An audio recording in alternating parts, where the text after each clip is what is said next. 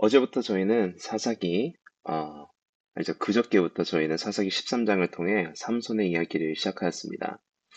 삼손은 12번째, 그리고 마지막 사사입니다.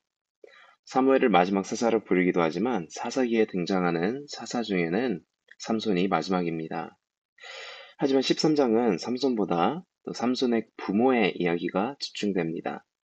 그리고 오늘 이 말씀을 통해 묵상한 것을 나누고자 합니다. 저는 이 13장의 말씀을 묵상하며 세상 가운데에서 살아가는 우리가 어떻게 주 안에서 자녀를 키워야 하는지를 묵상해 보았습니다. 먼저 오늘의 말씀의 바탕을 조금 나누고자 합니다. 13장 어, 시작을 보면 또 이스라엘은 또 하나님이 보시기에 악을 행하였습니다. 이 뜻은 이스라엘 사람들이 자신들의 행위를 볼 땐 아무 문제가 없었다는 어, 뜻입니다. 주변 사람들이 보기에 아무 문제가 없었다는 것입니다. 오히려 그 당시 문화에 합당하기에 좋은 시민 혹 좋은 이웃 나라로 보였을 것입니다. 하지만 하나님이 보시기엔 악하다 합니다. 이스라엘 백성들이 하나님의 백성으로 부르심을 받았음에도 불구하고 자기들이 보기에 좋은 방식대로 살다 보니 하나님 앞에서 죄를 짓게 되고 결국 블레셋 아래에 40년간 고난을 받게 된 것입니다.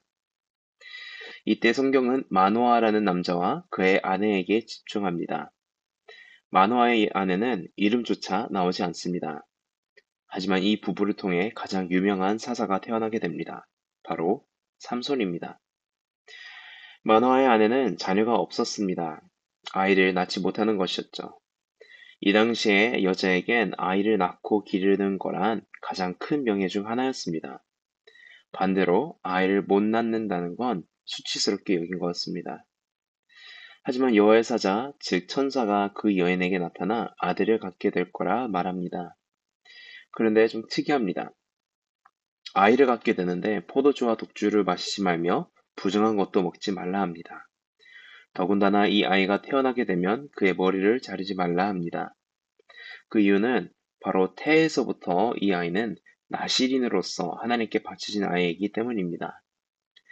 나시리는 머리를 자르면 안 되고 포도나무의 소산, 즉 그 열매와 포도주를 마시면 안 되고 부정한 것을 가까이 하면 안 되고 특히 시체를 만져선 안 됐습니다.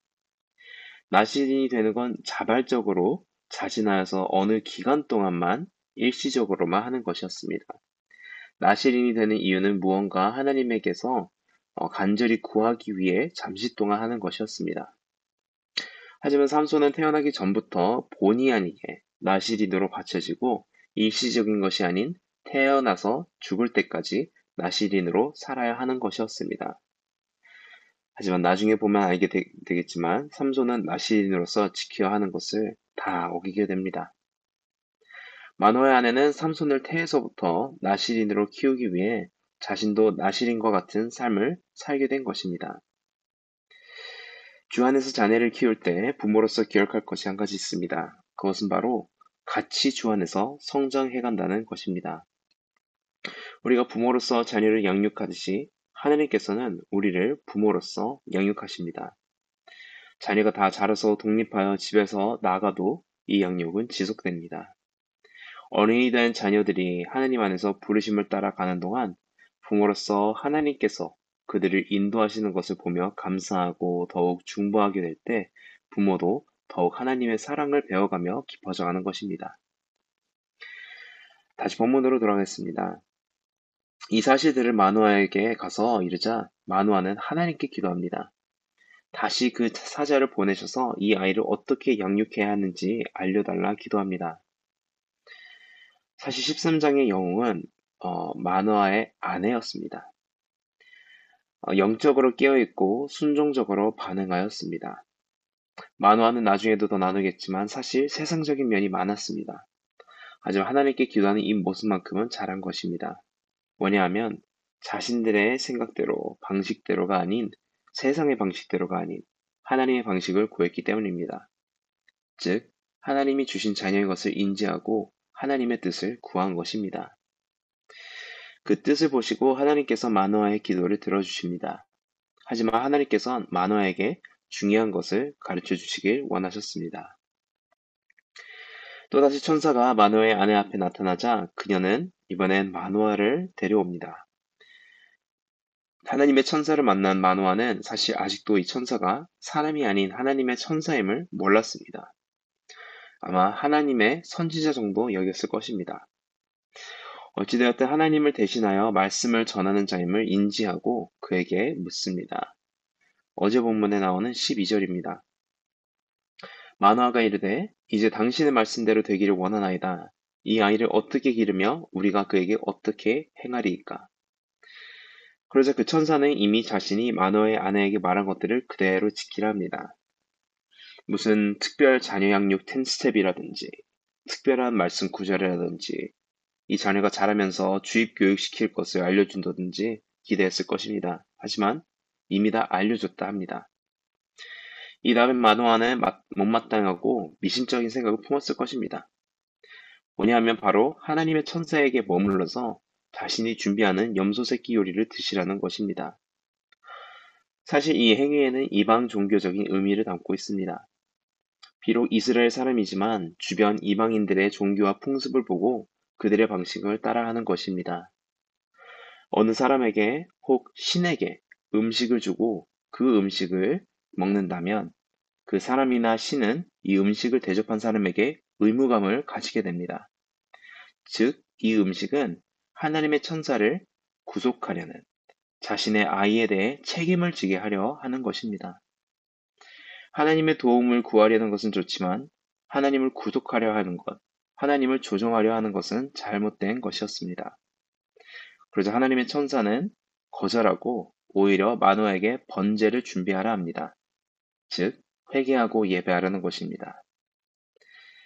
여기서 우린 또 한 가지의 영적 원리를 발견할 수 있습니다.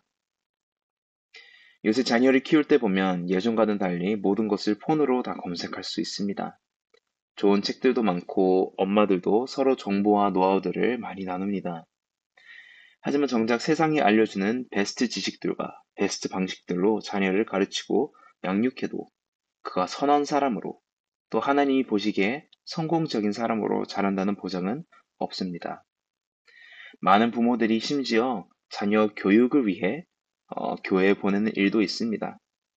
부모가 하나님을 믿는 것도 아닌데 자녀가 교회 다니면 착한 아이가 된다 믿기 때문입니다.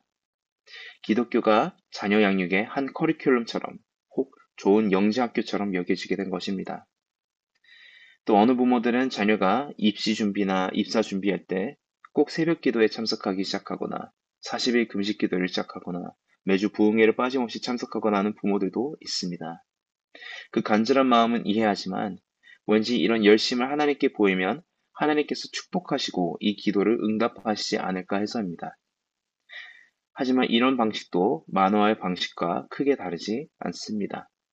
결국은 하나님을 한 도구 혹 하나님을 구속하려는 것입니다. 오늘 말씀은 어느 방식, 노하우, 그런 것보다도 부모의 예배가 더 중요하다는 것을 보여줍니다.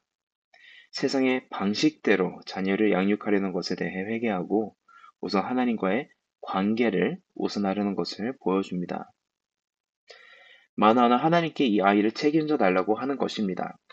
하지만 그것도 사실 불필요한 것이었습니다. 뭐냐 하면 하나님께서는 이미 책임지시기 때문입니다. 우리 부모가 자녀를 위해 기도할 때 우리가 생각하기에 최선의 길로 가길 원하 기도합니다. 하지만 하나님께서는 우리 부모들보다도 우리의 자녀들을 더욱 사랑하시고 더욱 잘 아시고 더욱더 돌보시는 분이십니다. 우리가 자녀 영육을 앞두고 걱정 근심할 때 하나님은 이렇게 말씀하시는 것입니다. 너는 오직 예배하라. 나 여호와를 사랑하라. 나와 인격적 관계를 중요시하라. 나는 이미 너의 자녀를 책임졌다. 그 또한 나의 귀한 자녀이다. 그렇기 때문에 우리는 이 자녀를 어떻게 키워야 하는지 고민할 것보다 누구 안에서 이 자녀를 키워야 하는지가 더 중요한 것입니다. 잠언 22장 6절에 이런 말씀이 있습니다. 마땅히 행할 길을 아이에게 가르치라. 그리하면 늙어도 그것을 떠나지 아니하리라. 여기서 가르치라는 단어는 사실 바치다라는 뜻에 더 가깝습니다. 하나님께 드리라는 것입니다. 맡기라는 것입니다. 평생 하나님을 신뢰하며 이 아이를 하나님께 맡기고 드리는 것입니다. 마땅히 행할 길이란 결국 하나님을 뜻합니다. 그리하면 늙어도 그 길, 즉 하나님을 떠나지 아니하는 것입니다. 오늘 말씀을 정리하겠습니다. 자녀는 함께 키우는 것입니다. 부부가 함께 또 자녀와 함께 하나님 안에서 같이 성장하는 것입니다. 우리는 세상의 방식이 아닌 하나님과의 관계 속에서 키워야 합니다. 즉, 복음을 가지고 양육해야 합니다. 하나님께서 이미 우리 자녀를 향한 계획이 있다는 것을 신뢰해야 합니다. 그리고 하나님께서 우리 자녀를 나보다도 더 사랑하신다는 것을 기억해야 합니다. 부모로서 우리는 자녀를 우선으로 두는 것이 아닌 하나님을 우선으로 두어야 합니다. 결국 오늘 말씀을 한 구절로 정리하자면 바로 신명기 6장 4절에서 9절입니다. 이스라엘아 들으라 우리 하나님 여호와는 오직 유일한 여호와이시니 너는 마음을 다하고 뜻을 다하고 힘을 다하여 내 하나님 여호와를 사랑하라.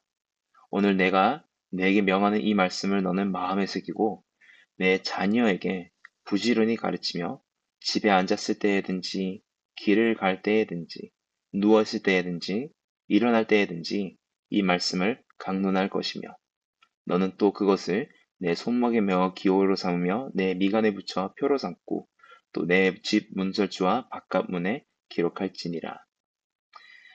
사랑하는 성도 여러분, 세상은 점점 더 혼돈 속으로 향하고 그 안에서 자녀를 옳은 길로 하나님 안에서 자라도록 양육하는 것이 더 어려워지는 상황에 있습니다.